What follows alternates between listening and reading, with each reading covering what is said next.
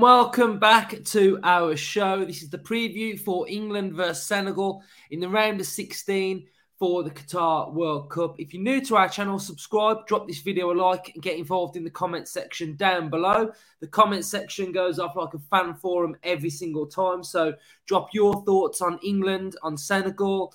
Um, do you feel like England can get through to the next round? What are you slightly worried about? Um, and what would be your predicted lineup as well? So drop that in the comment section. We're around 20 subscribers away from 10,000, which is massive. So if we can do that in and around this video, happy, happy days. Up the England. Right, so England ranked fifth in the world, Senegal ranked 18th. England v Senegal has never been a fixture before, so that's mad that we've never played each other before. We do have a history of playing African nations in a World Cup. In 86, we drew nil nil with Morocco. In 1990, we beat Egypt 1 0. 1990, we beat uh, Cameroon 3 2. 98, we beat Tunisia 2 0. 2003, nil nil with Nigeria. 2010, nil nil with Algeria. And then we beat uh, Tunisia 2 1 in 2018. So we've never lost to uh, a nation from Africa before. So what could go wrong in a World Cup? Um, but yeah, really looking forward to it. Uh, in fact, to summarise how I feel like England have done so far, I think we erupted at the World Cup with that blockbuster performance against Iran. Flattered to deceive against USA. Wales second half woke up. Hairdryer treatment from Southgate. A lot better second half. A lot better. Moved the ball quicker. We were more direct. We had more belief. So plenty to work on. Um, and that will take us into England v Senegal, which I think for England, this is going to be a really, really difficult, difficult game. And I'll tell you why. We know that Southgate is super structured, super rigid, super defensive, but does like to, uh, you know, technically try and have a, you know, a technical side of us going forward with pace, power, um, and to be direct at times. Um, you know, getting the ball into Kane. And he, he, he he likes that structured stability going into a game, doesn't he? He sort of likes to try and man manage the game and and he, England to grind the opposition down. We have a lot of the ball. We move the ball from left to right. It's very structured, very ponderous, very slow at times. Uh, and that so, kind of gives me a um, sort of a structured feel to it. Now, what we're going to come up against with Senegal is the complete opposite. It's going to be pacey. It's going to be vibrant. It's going to be direct.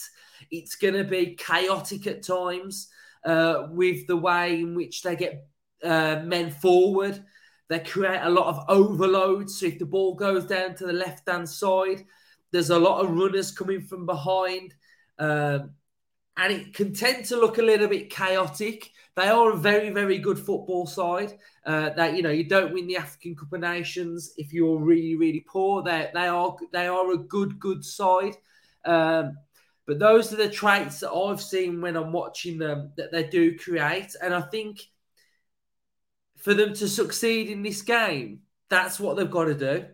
They've got to create overloads, be direct, use Sarr, be pacey have runners running in behind, running through the lines, uh, be defensively strong, be organised, rough England up a little bit. That's what I'm expecting we're going to see for, from Senegal, and that and those are their traits in which they're going to get something from this game. What do I want to see from England? I want to see us moving the ball a lot quicker. The ball has it's got to move quicker. We can't have two or three touches on the ball. We've seen that in the uh, USA game, and we saw it in the first half against Wales. too slow. But when we did start to find Foden and he did start getting on the ball, one touch football, we were carving them open. For the goal that went across the goal to Foden, it was great work on the right hand side. One touch, two touch football, create a space, create an opening, ball across. They're not defensively set. Foden on the back post, goal. That's what that that that's the type of football we have to play if we're going to progress in this tournament. If we're going to play that ponderous, slow, moving from left to right against a low block, then we're going to have problems. But what I probably would say is the more you get into the tournament, the better the opposition, the more they have a go at you, the more you can create your own openings, create space. There is space. So that type of feel to it. I don't think Senegal are going to be like USA and Wales and just sit there with a low block. I think that they're going to offer a, they are going to offer a bit more. So I don't think it's going to be that type of game where England have got to just break a side down. I think they are going to show a bit because they do have some really, really talented, talented players. Uh, in one of them, Ismaila Sarr, who Ismaila Sarr was linked with Aston Villa, and he's class, man. He's pacey, he's direct, he's got a shot on him, he's got belief, he's got, you know, he's that winger that's got that bit of like uh, confidence, that bit of swagger, uh, and he will pose England massive, massive problems. And this is why I feel like we're going to make a change right back into this game as well. So let's have a little look at how uh, Senegal set up. They've got Boulaye Dia up top, uh, who is a real, real handful. Ismaila Sarr, like I've said, on the left hand side, massive, massive presence. They've got a midfield three. I mean, this is looking like a 4 2 3 1, but they've been playing 4 3 3 really. Just Gana Gueye is normally sitting in around this position. So they predominantly look like a 4 3 3. They've got Koulibaly at the back, um, who, you know, he's, he's, a, he's a good defender. Um, do I feel like pace in and around him poses him a lot of problems? Yes. I remember watching him against um, Aston Villa v Chelsea, and I felt like he got run ragged as well. So defensively, they're very sound to pose a threat on um, corners, free kicks as well. They've got a lot of height in their team. They're a big, big team. They've got a big presence. Uh, and yeah, I, I think they're really decent, to be fair. Uh, this is how they um, set up for their last game. Uh, 4 3 3, three in the middle, three out wide, two wingers, and then a focal point striker as well.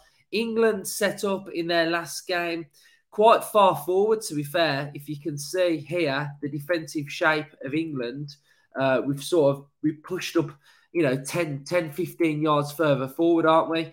Uh, because we're playing against a team with a low block. Uh, double pivot, Kane up top. Foden had a real good game running running through the channels, playing on the left, playing on the right as well. Uh, we do offer a lot of width from out wide as well, and these two have been pretty pretty solid all tournament for England. If we have a look at some of the the chances that uh, Senegal have been creating in this tournament, this was against Ecuador in the last game that they won one 0 So Ismaila Sarr with the shot just goes over the bar, But as you can see. They've got a lot of players. They commit a lot of players forward, uh, which is something to keep an eye on as well. Uh, I think in this tournament so far, England haven't really ha- had to do too much defending. Where I think Senegal will will commit a lot of bodies forward. Again, they had another chance. You've got one, two, three, four players in the box, and then this was a massive chance that they missed as well. What would I say about their quality going forward? Sometimes it can look like it goes missing and goes wanting. Uh, they had numerous, numerous chances in this game and spurned them all. That was a massive chance and he, he dragged it wide. But yeah, in and around, a lot of support. Uh, so the penalty, Ismaila Sarr won the penalty and converted it. It was a long ball forward. Uh, his pace caused the Ecuador defence problems, um, and they were able to get the penalty and the foul here. Uh, defending off corners, I think this is where they've got a little bit of a lapse in concentration in on them. as you can see that what we've seen from a couple of teams in this tournament is they're they're playing zonal marking and they're just lining a couple of four players up across the edge of the um, six yard box. Uh, and this, they just they weren't switched on here, and they had an absolute man off this corner. And then again, Koulibaly put one away to win it for him. But as you can see, Ecuador they have the same sort of setup on corners, uh, lining up edge of the box. And you know, I think for me in this game, one player who's going to thrive off corners is going to be Harry Maguire. I think he's looked a threat off every corner we've had so far. Um, so if I had to pick a goal scorer for this game, I'm going to go Harry Maguire off a corner. Um, so let's have now a little look at what we think England can go with formation wise. So I'm thinking we're going to go with a 4 3, a 4 2 3 1. I don't think we're going to go five at the back. Uh, I don't feel like we need to go five at the back. Um, I think we've. I just don't feel like we need to do that in this game. Uh, maybe against France if we get through, but definitely not against Senegal. And then I think right back we're going to go and see Kyle Walker come back in. Kyle Walker's going to come back in because of the pace of Ismaila Sarr. Uh, he's going to pose a massive, massive threat. Uh, so I think Walker will come back in for this one. Declan Rice was substituted uh, towards the end of the last game to give him a rest. And I also feel like it's quite difficult in it to think of think of what we're going to go with and, and what we're going to do. But I would like to see this. So I think Declan Rice, Bellingham are going to start. I think on the left hand side, I don't think you can drop Foden. I think we looked really, really dynamic with Foden and Rashford out wide. I think Foden has to play in this England side for me. He's one of our best players. Um, and I feel like this is what he's going to go with. He's going to go with Harry Kane up top, and he's going to bring back Mason Mount for this game as well. So that's what I feel like he's going to go with. Uh, I don't think you can drop Rashford after his last game. I don't really think you can drop Foden unless you're going to bring in Grealish, but I would go with Foden. I think it's how he feels about Sterling, but I, I, I, don't think he's done enough in the games that he started to warrant playing over Foden or Rashford for me. So I think I would stick with this if I'm being all honest. Rashford's in the goals, Foden's in the goals. They both took their opportunities really well when they came in. So this is what I sort of would like to go with myself.